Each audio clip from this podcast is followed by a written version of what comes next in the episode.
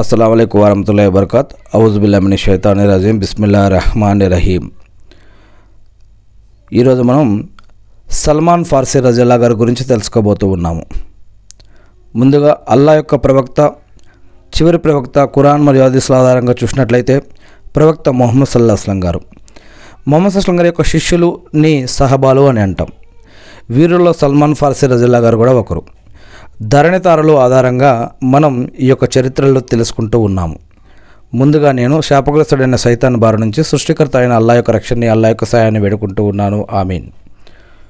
సల్మాన్ ఫార్సీ రజల్లా గారు, ఇరాన్ జాతీయుడైన సల్మాన్ ఫార్సీ రజల్లా గారు ఓ గొప్ప జమీందారీ కుటుంబంలో జన్మించారు. సల్మాన్ని ఆయన తండ్రి అల్లారముద్దుగా పెంచి మజూషీ మత విద్య నేర్పాడు. ఒకసారి సల్మాన్ ఫార్సీ రజల్లా గారు తన తండ్రి యొక్క ఆదేశం మేరకు సుదూర ప్రాంతంలో ఉన్నటువంటి తమ యొక్క సేద్య భూముల పర్యవేక్షణ కోసం ఇంటి నుంచి బయలుదేరారు. దారిలో ఒకచోట ఒక మందిరం కనిపించి దాంట్లోకి పోవటం జరిగింది. వారి యొక్క ప్రార్థనలు ఈయనకు ఎంతగానో నచ్చాయి. ఇక ఆ రోజంతా దాంట్లోనే ఉండటం జరిగింది. ఇంటికి రాగానే తండ్రి పొలం పనుల గురించి అడిగితే ఆయన జరిగిన సంగతి చెప్పాడు. నాన్నగారు, మన పద్ధతుల కంటే వారి పద్ధతులు నాకు ఎంతగానో నచ్చాయి, అందుకే సాయంత్రం దాకా అక్కడే ఉండి పొలం దగ్గరికి వెళ్ళలేదని అన్నారు. ఈ మాటలు విన్నటువంటి తండ్రి, బాబు, వారి పద్ధతుల కంటే మన పద్ధతులే మంచివి అని చెప్పాడు. దానికి సల్మాన్ రజల్లా గారు తీవ్రంగా స్పందిస్తూ, లేదు బాబు, మన పద్ధతులే వారి పద్ధతుల కంటే మంచివి, ఉన్నతమైనవి అని చెప్పాడు. తండ్రి వీళ్ళిద్దరి మధ్య ఈ విధంగా జరుగుతూ ఉంటే తండ్రి ఈ మాటలు వినగానే కోపం వచ్చి కళ్ళు ఎర్రజేస్తూ సల్మాన్ని ఇంట్లో నిర్బంధించి కాళ్ళకు బేడీలు వేసేశాడు. ఆ తర్వాత సల్మాన్ ఫార్సీ రజల్లా గారు ఓ రోజు అవకాశం చూసి బేడీలు ఇప్పుకొని ఇంటి నుంచి బయటపడి ఒక ప్రయాణ బృందంతో కలిసి పారిపోయారు సిరియాకి. సిరియాలో కొందరు క్రైస్తవుల్ని కలుసుకొని మరి ఒక మందిరంలో అంటే వాళ్ళల్లో వారితో కలిసి ముందుకి వెళ్ళటం జరిగింది. అక్కడ ఉన్నటువంటి వారిలో ఎవరు మంచివారని అడిగి అక్కడ ఉన్నటువంటి ఒక ధర్మకర్త వెంట ఉండటం జరిగింది. అప్పుడు సల్మాన్ ఫార్సీ గారు ఒక ధర్మకర్త వద్దకు వెళ్ళి, నేను మీతో ఉంటాను, నాకు మీ పద్ధతులు నేర్పండి, మీ విద్య నేర్పండి, నేను మీ శిష్యుల్లో చేరతాను, నేను మీ వెంట ఉంటాను, నాకు మీ శిష్యరకంలో చేర్చుకోండి ఆ యొక్క ధర్మకర్తను అడిగితే ఆయన ఎంతో సంతోషంగా అంగీకరించాడు. ఆ రోజు నుంచి సల్మాన్ రజల్లా గారు ఆ యొక్క ధర్మకర్త వెంట ఉండి ఆయన శిష్యుడైపోయి అతనికి సేవ చేస్తూ ఉన్నాడు. అయితే కొన్నాళ్ళ తర్వాత ఆ యొక్క ధర్మకర్త వెనకాల చేసే పనులన్నీ ఈ యొక్క సల్మాన్ ఫార్సీ రజల్లా గారు చూడటం జరిగింది. ప్రజలను దేవుడి పేరుతోటి ఆయన మోసం చేసి వారిచ్చేటటువంటి కానుకలన్నింటినీ కూడా ఆయన దాచుకొని తన సొంతానికి వాడుకుంటూ పేదవారికి ఖర్చు పెట్టకుండా ఏ విధంగా సంపాదిస్తూ ఉన్నాడో ఇదంతా చూసి ఆయన సల్మాన్ ఫార్సీ రజల్లా గారు ఆ యొక్క ధర్మకర్త అని చెప్పుకోబడేటటువంటి ఆయన్ని చూసి ఆయన అసహించుకుంటూ ఉండేవారు సల్మాన్ ఫార్సీ గారు లోపల. ఇక ఒకరోజు ఈ యొక్క ధర్మకర్త అనేటటువంటి అతను చనిపోయాడు. ఆ యొక్క గురువు గారు చనిపోయారు. అతన్ని ఖననం చేయడానికి చాలా వందలాది మంది మరి వచ్చారు. అప్పుడు సల్మాన్ రజల్లా గారు వారితో మాట్లాడుతూ ఏమన్నారంటే, మీరు అనుకున్నట్లు ఈయనేం మంచివాడు కాదు, పరమ చెడ్డవాడు, మిమ్మల్ని దాన ధర్మాలు చేయమని హితోపదేశం చేస్తాడు, కానీ దైవ మార్గంలో మీరిచ్చే ధనమంతటిని ఆయన సొంతానికి వాడుకునే ఉద్దేశంతో కూడబెట్టుకుంటున్నాడు, అందులో చెల్లిగవ్వ కూడా పేదలకు పంచడం అని సల్మాన్ ఫార్సీ రజల్లా గారు ఆయన్ని మా యొక్క గురువు గారిని ఎవరైతే ఫాలో అవుతూ ఉన్నారో వాళ్ళందరికీ చెప్తారు. ఖననం చేయడానికి వచ్చిన వాళ్ళందరూ కూడా ఈ విషయాలన్నీ నీకెలా తెలుసు అని అడిగారు. దానికి హజరత్ సల్మాన్ ఫార్సీ రజల్లా గారు, ఇతను దాచుకున్న సిరి సంపదలన్నీ నేను మీకు చూపిస్తాను రండి అంటూ వారిని ఓ రహస్య స్థలం దగ్గరికి తీసుకువెళ్ళాడు. అక్కడ తవ్వి చూస్తే వెండి బంగారాలతో నిండిన 7 కుండలు బయటపడ్డాయి. ఆ 7 కుండల యొక్క బంగారు మరియు నిధి నిక్షేపాలను చూసి వాటిని చూడగానే అక్కడ వచ్చిన వారందరూ కూడా ఆ యొక్క గురువు గారిని ఫాలో అయిన వాళ్ళందరూ కూడా నోరెళ్ళబెట్టి ఇతని శవాన్ని మనం సమాధి చేయకూడదు అని నిర్ణయించుకున్నారు. ఆ తర్వాత వారు ఆ యొక్క శవాన్ని సిలువపై ఎక్కించి దానిపై రాళ్ళు విసిరి అవమానపరిచారు. ఆ తర్వాత మరి వాళ్ళందరూ కూడా ఆ యొక్క గురువుగారి స్థానంలో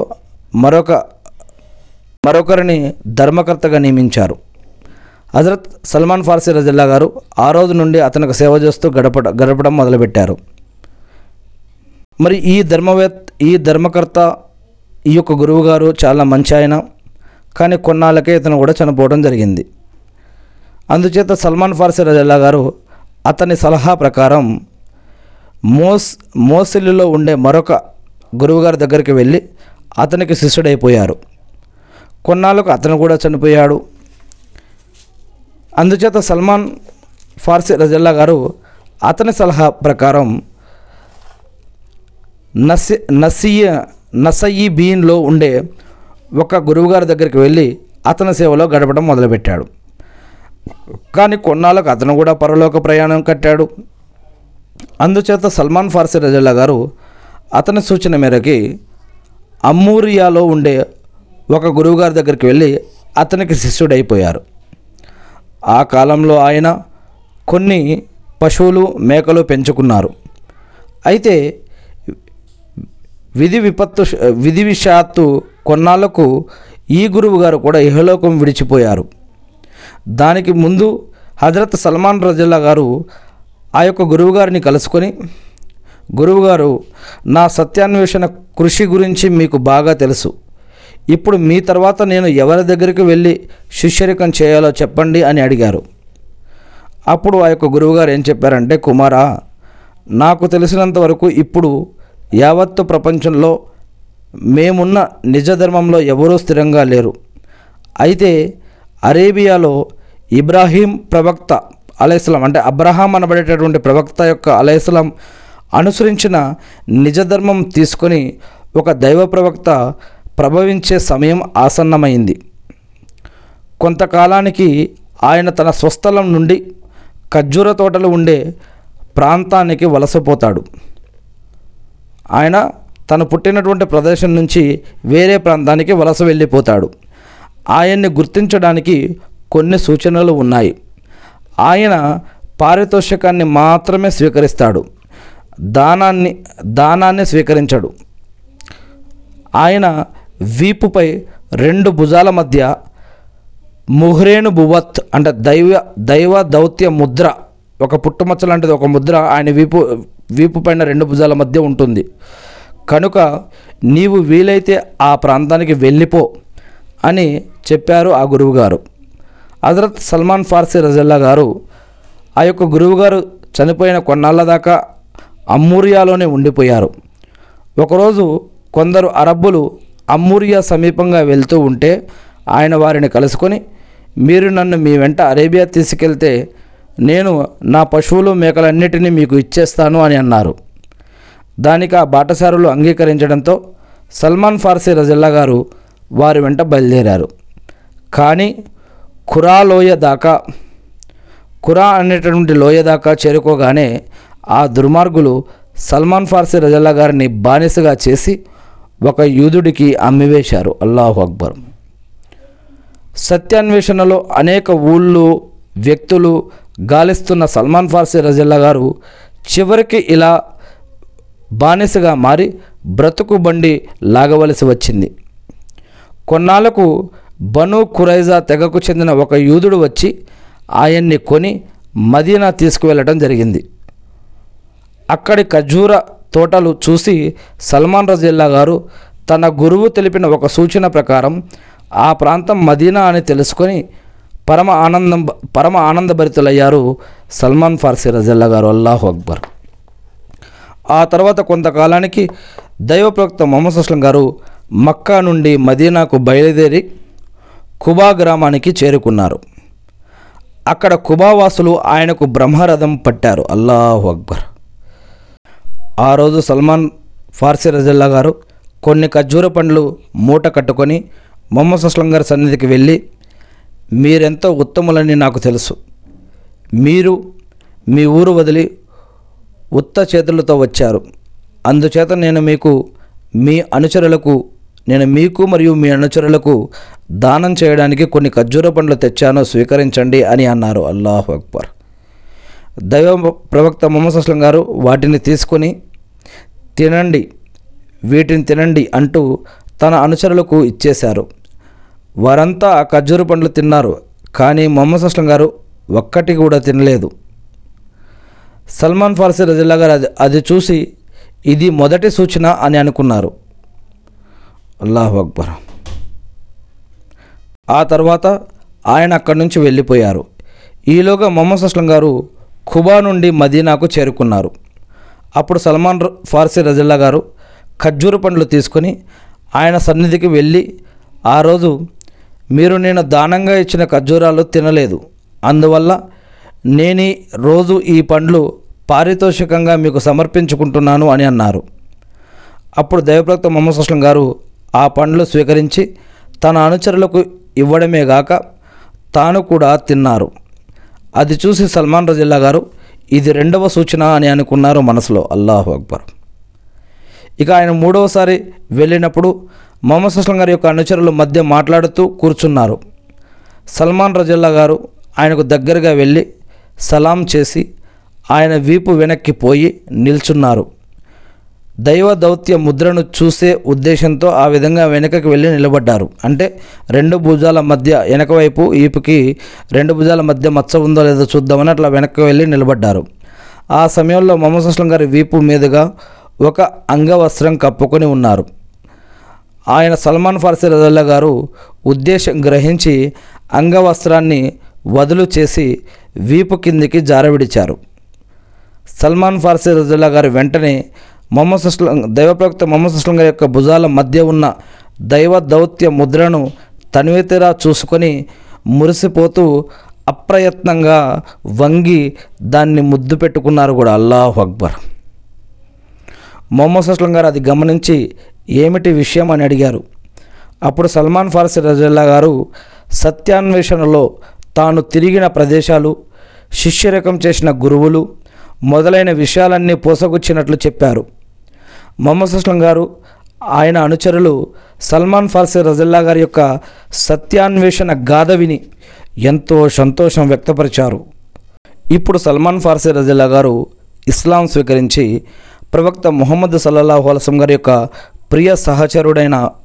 ప్రియ సహచరుడిగా అయిపోయారు, సహబా అయిపోయారు. అల్లాహు అక్బర్. అష్హదు అల్లా ఇలాహ ఇల్లల్లాహు వ అష్హదు అన్న ముహమ్మదన్ అబ్దుహు వ రసూలుహు. అల్లాహు అక్బర్. ఆయనతో కలిసి ముహమ్మద్ సల్లల్లాహు అలైహి గారితో కలిసి బదర్, ఉహద్, ఖందకం ఇలాంటి అనేక యుద్ధాలలో పాల్గొన్నారు. హిజ్రీ శకం 5వ సంవత్సరంలో అరబ్ తెగలన్నీ ఏకమై మదీనాలో విరుచుకుపడనున్నాయి అని దైవప్రవక్త ముహమ్మద్ సల్లల్లాహు అలైహి వసల్లం గారికి సమాచారం అందింది. ఆయన తన ముఖ్య అనుచరులందరినీ సమావేశపరిచారు, పరిస్థితి వివరించి కర్తవ్యం గురించి సంప్రదించారు. అనుచరులంతా ముక్తకంఠంతో ఈసారి బయటికి పోకుండా మదీనాలోనే ఉండి శత్రువుల్ని ఎదుర్కొందాం అన్నారు. దానికి ముహమ్మద్ సల్లల్లాహు అలైహి వసల్లం గారు అంగీకరించారు. హజరత్ సల్మాన్ ఫార్సీ రజిల్లా గారు ఇరాన్ దేశ యుద్ధ తంత్రాల గురించి బాగా ఎరిగినటువంటి వ్యక్తి, అనుభవశాలి కూడా, ఎందుకంటే ఆయన ఇరాన్ వ్యక్తి కాబట్టి. మొదట్లో ఖందకం యుద్ధం సమయంలో ఆయన ఒక సలహా ఇచ్చారు. మనం ఎలాంటి భద్రత లేని బహిరంగ మైదానంలో దిగి యుద్ధం చేయడం మంచిది కాదు. ఏదైనా కీలక ప్రదేశంలో సైన్యాలను సమీకరించి చుట్టూ కందకం తవ్వితే బాగుంటుంది అని చెప్పడం జరిగింది. ఈ అభిప్రాయం ముహమ్మద్ సల్లల్లాహు అలైహి గారికి నచ్చింది. నిజమే, ఇలా చేస్తేనే బాగుంటుంది, లేవండి సాధ్యమైనంత త్వరగా ఈ పని ప్రారంభించాలి అన్నారు ఆయన. తక్షణమే ముస్లిం ముజాహిదులు రంగంలోకి దిగారు. పారలు పలుగులు సేకరించారు. బనీ కురైజా తెగ యూదులు ముస్లింలతో ఇదివరకే స్నేహ ఒప్పందం చేసుకొని ఉన్నారు. అందుచేత కందకం తవ్వడానికి కావలసిన పనిముట్లు చాలా వరకు వారి నుంచే లభించాయి. మదీనా పట్టణానికి మూడు వైపులా చిన్న చిన్న కొండలు ఖర్జూరపు తోటలతో నిండిపోయి సందు లేకుండా ఉన్నందున పట్టణం సురక్షితంగా ఉంది. ఒకే ఒకవైపు మాత్రం ఖాళీగా ఉంది. మొహమ్మద్ అస్లం గారు కొంతమంది అనుచరులను వెంటబెట్టుకుని పట్టణం వెలుపలికి పోయి చుట్టూ పరిశీలించారు. ఖాళీగా ఉన్నవైపు అగర్త త్రవ్వడం అవసరమని భావించారు. తక్షణమే అగర్తకు సంబంధించిన పథకాన్ని ఆయనే రూపొందించారు. ఆ తర్వాత ఆ ప్రదేశాన్ని 10 మందికి 10 గజాల చొప్పున విభజించి ఇచ్చారు. వెంటనే తవ్వకం పని మొదలైంది. ఇలా అనుచరులు కందకం తవ్వుతూ ఉంటే అందులో ఓ పెద్ద బండరాయి అడ్డు వచ్చింది. హజరత్ సల్మాన్ ఫార్సీ రజల్లా గారు ఆయన జుట్టు సభ్యులు పలుగులతో దాన్ని కొట్టి కొట్టి విసిగిపోయారు. ఆయన ఒక జట్టు ఎంత కొట్టినా ఆ రాయి కాస్త కూడా పగలలేదు. చుట్టుపక్కల కందకం తవ్వుతున్న ఇతర సహచరులు కూడా వచ్చి తమ బలాలను ప్రదర్శించారు ఆ యొక్క రాయిని తీయడం కోసం. కానీ ఆ రాయి మాత్రం చెక్కు చెదరలేదు. ఈ విషయం చూసి ప్రవక్త అనుచరులు ఎంతో ఆశ్చర్యపోతూ విషయం మొహమ్మద్ అస్లం గారి దృష్టికి తీసుకెళ్లారు. అప్పుడు మొహమ్మద్ అస్లం గారు తాను చేస్తున్న పని వదిలేసి బయలుదేరారు. మొహమ్మద్ అస్లం గారు వచ్చిన తర్వాత కొందరు మాట్లాడుతూ ఈ రాయిని పగలగొట్టడం సాధ్యమయ్యే పనిలా కనిపించడం లేదు, అందుచేత ఈ చోటు వదిలి పక్కకు జరిపి తవ్వుకోవడం మంచిది అని సలహా ఇచ్చారు. మొహమ్మద్ అస్లం గారు చిరునవ్వు నవ్వుతూ పలుగు తీసుకున్నారు. అగర్తలోకి దిగి బిస్మిల్లా అంటూ బలంగా ఒకే ఒక దెబ్బ వేశారు. ఆ దెబ్బకు రాయి మీద సన్నని పగులు ఏర్పడి అందులో నుంచి తలుక్కున ఓ కాంతిపుంజం వెలువడింది. వెంటనే మొహమ్మద్ అస్లం గారు అల్లాహు అక్బర్ అన్నారు. అప్రయత్నంగా అనుచరుల నోట కూడా అల్లాహు అక్బర్ అనే పలుకులు వెలువడి ఆ ప్రదేశమంతా మార్మోగింది. అల్లాహు అక్బర్. మొహమ్మద్ అస్లం గారు రాతిపై గట్టిగా మరో దెబ్బ వేశారు. దాంతో ఆ రాయి మరికాస్త పగిలి అందులో నుంచి మళ్ళీ వెలుగులు జిగేలమంటూ విరజిమ్మింది. మొహమ్మద్ అస్లం గారు రాయి మీద ఇంకో దెబ్బ వేశారు. దాంతో ఆ బండరాయి ముక్కలు ముక్కలుగా పగిలి దేదీప్యమానమైన వెలుగు విరజిమ్మింది. క్షణం పాటు పరిసరాలన్నీ కూడా ప్రకాశవంతమయ్యాయి. అంత వెలుగు వచ్చింది. మొహమ్మద్ అస్లం గారు అల్లాహు అక్బర్ అన్నారు. అనుచరులు కూడా అదేవిధంగా అల్లాహు అక్బర్ అంటూ నినదించారు. మొహమ్మద్ అస్లం గారు కందకం నుండి పైకొచ్చిన తర్వాత ఒడ్డు మీద నిల్చున్న అనుచరులు తొంగి తొంగి చూడటం మొదలుపెట్టారు. అంతటి బలమైన ఆ చట్టును, ఆ రాయిని మొహమ్మద్ అస్లం గారు 3 దెబ్బలకు నుజ్జు చేయటం పట్ల వారు ఆశ్చర్యపోయారు. ఇందులో ఆశ్చర్యమేముంది? ఇది దైవ దౌత్య మహిమ, ఇది అల్లా యొక్క మహిమ, ఇది ప్రవక్త ద్వారా అల్లా చేపించినటువంటి మహిమ అన్నారు ఒకరు. అవును, నిస్సందేహం, ఎటువంటి సందేహం లేకుండా ఇది దైవ మహిమే, అల్లా యొక్క మహిమే. ఇంతటి శక్తివంతమైన రాయి పగలడం మానవ శక్తికి అతీతమైన పని అన్నారు మరొకరు. దైవ ప్రవక్త మొహమ్మద్ అస్లం గారు మీరా బండరాయి మీద పలుగుతో కొట్టినప్పుడు అందులో నుంచి వెలుగు కిరణాలు ప్రసరించాయేమిటి అని అడిగారు కొందరు అనుచరులు. నువ్వు కూడా చూసావా? దగ్గరే నిలబడి ఉన్న సల్మాన్ ఫార్సీ రజల్లా గారిని అడిగారు మొహమ్మద్ అస్లం గారు. చూశాను మొహమ్మద్ అస్లం గారు, నాతో పాటు ఉన్న ఇతరులు కూడా ఆ వెలుగు చూశారు అని అన్నారు సల్మాన్ ఫార్సీ రజల్లా గారు. నేను మొట్టమొదట పలుగుతో ఆ రాయి మీద కొట్టినప్పుడు జిబ్రీల్ అలైహిస్సలాం గారు దూత ప్రత్యక్షమై నాకు యమన్ దేశపు తాలపు చెవులు ఇచ్చారు. అల్లాహు అక్బర్. రెండవసారి కొట్టినప్పుడు సిరియా దేశపు తాలపు చెవులు అప్పగించారు. అల్లాహు అక్బర్. మూడవసారి కొట్టినప్పుడు ఇరాన్ దేశపు తాలపు చెవులు ఇచ్చి, ఈ 3 దేశాలు మీ యొక్క అనుచర సముదాయం ఆధీనంలోకి వస్తాయి అన్నారు జిబ్రీల్ అలైహిస్సలాం గారు దైవదూత. ఈ విషయం జరిగింది అని ప్రవక్త మొహమ్మద్ అస్లం గారు చిరునవ్వుతో ఈ విధంగా చెప్పడం జరిగింది. అల్లాహు అక్బర్, అల్హమ్దులిల్లా, సుబ్హానల్లా, అల్లాహు అక్బర్, అష్హదు అన్ లా ఇలాహ ఇల్లల్లాహు వ అష్హదు అన్న ముహమ్మదన్ అబ్దుహు వ రసూలుహు. ఇలాంటి అనేక అద్భుతాలు ప్రవక్త మొహమ్మద్ అస్లం గారి యొక్క జీవిత కాలంలోనూ మరియు సహబాల సమయంలో కూడా జరిగాయి. అల్హమ్దులిల్లా. అల్లా మీరు ప్రవక్త మొహమ్మద్ అస్లం గారిని ప్రవక్తగా ఎంచుకొని ఏదైతే ఖురాన్ హదీసులను మాకు ఇచ్చారో వాటిని బట్టి నీవే సృష్టికర్త అని మేము మిమ్మల్ని నమ్ముతూ ఉన్నాము, ఆరాధిస్తూ ఉన్నాము. మా యొక్క సజ్దాలు, మా యొక్క ఆరాధనలు, దువాలు అన్నీ కూడా మీకే అంకితం వల్ల. అదేవిధంగా మీ ప్రవక్తలని, మీ దూతలని, మీ గ్రంథాలని, అంతిమ దినాన్ని, విధివ్రాతని అన్నిటిని మేము విశ్వసిస్తూ ఉన్నాము. మిమ్మల్ని మాత్రమే ఆరాధిస్తూ ఉన్నాం వల్ల. అల్లా సైతానాల నుంచి, జిన్నాతుల నుంచి, మనుషులు చేసే ఆగడాల నుంచి, కుట్ర కుతంత్రాల నుంచి, అవమానాల నుంచి, ఆకలి దెబ్బకుల నుంచి, యాజూజ్ మాజూజ్ల నుంచి, హరాం నుంచి, ప్రళయ దినం రోజు ఉన్నటువంటి ఇబ్బందుల నుంచి, దజ్జాల ఉపద్రవం నుంచి, ప్రాణం పోయేటప్పుడు బాధ నుంచి, షిర్క్ బిదాతుల నుంచి, హరాం నుంచి, వడ్డీ నుంచి, హరాం సంపాదించడం, తినేదాని నుంచి, అటువంటి దాంట్లో పాల్గొనేదాని నుంచి అల్లా మమ్మల్ని అందరినీ కూడా రక్షించండి వల్ల. మా అందరికీ కూడా నరకం నుంచి కాపాడి మా అందరికీ స్వర్గభాగ్యాన్ని ప్రసాదించండి వల్ల.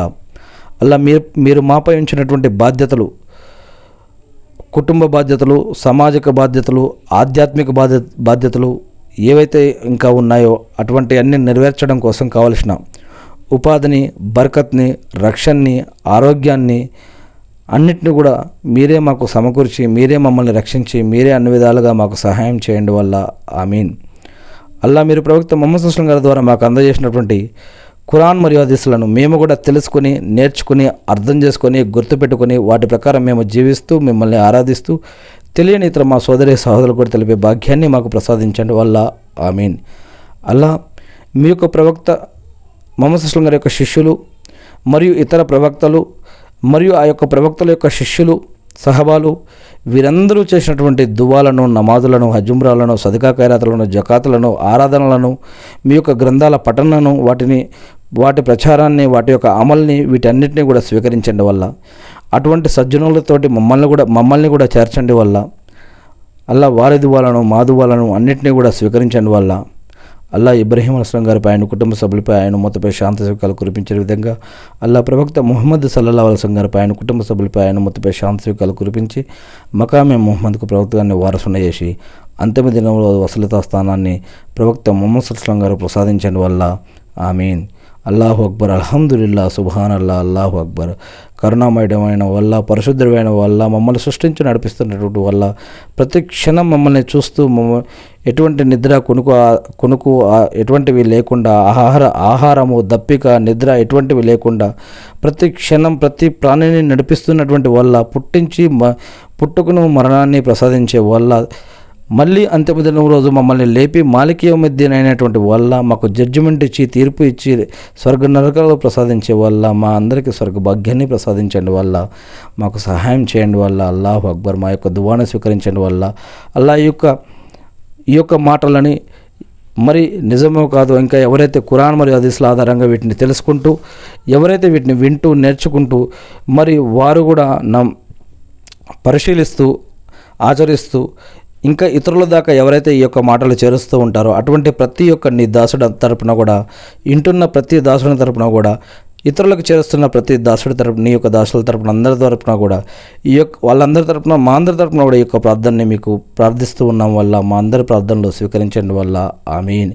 ఎవరెవరు ఏ అవసరాల కోసం నిన్ను అర్జిస్తూ ఉన్నారో వారందరి యొక్క ప్రార్థనలు స్వీకరించి, ముఖ్యంగా మేమందరం ప్రతిరోజు 5 నమాజులు చేసే భాగ్యాన్ని మాకు ప్రసాదించండి వల్ల. మా యొక్క ఆరాధనలు స్వీకరించండి వల్ల. ఆమీన్.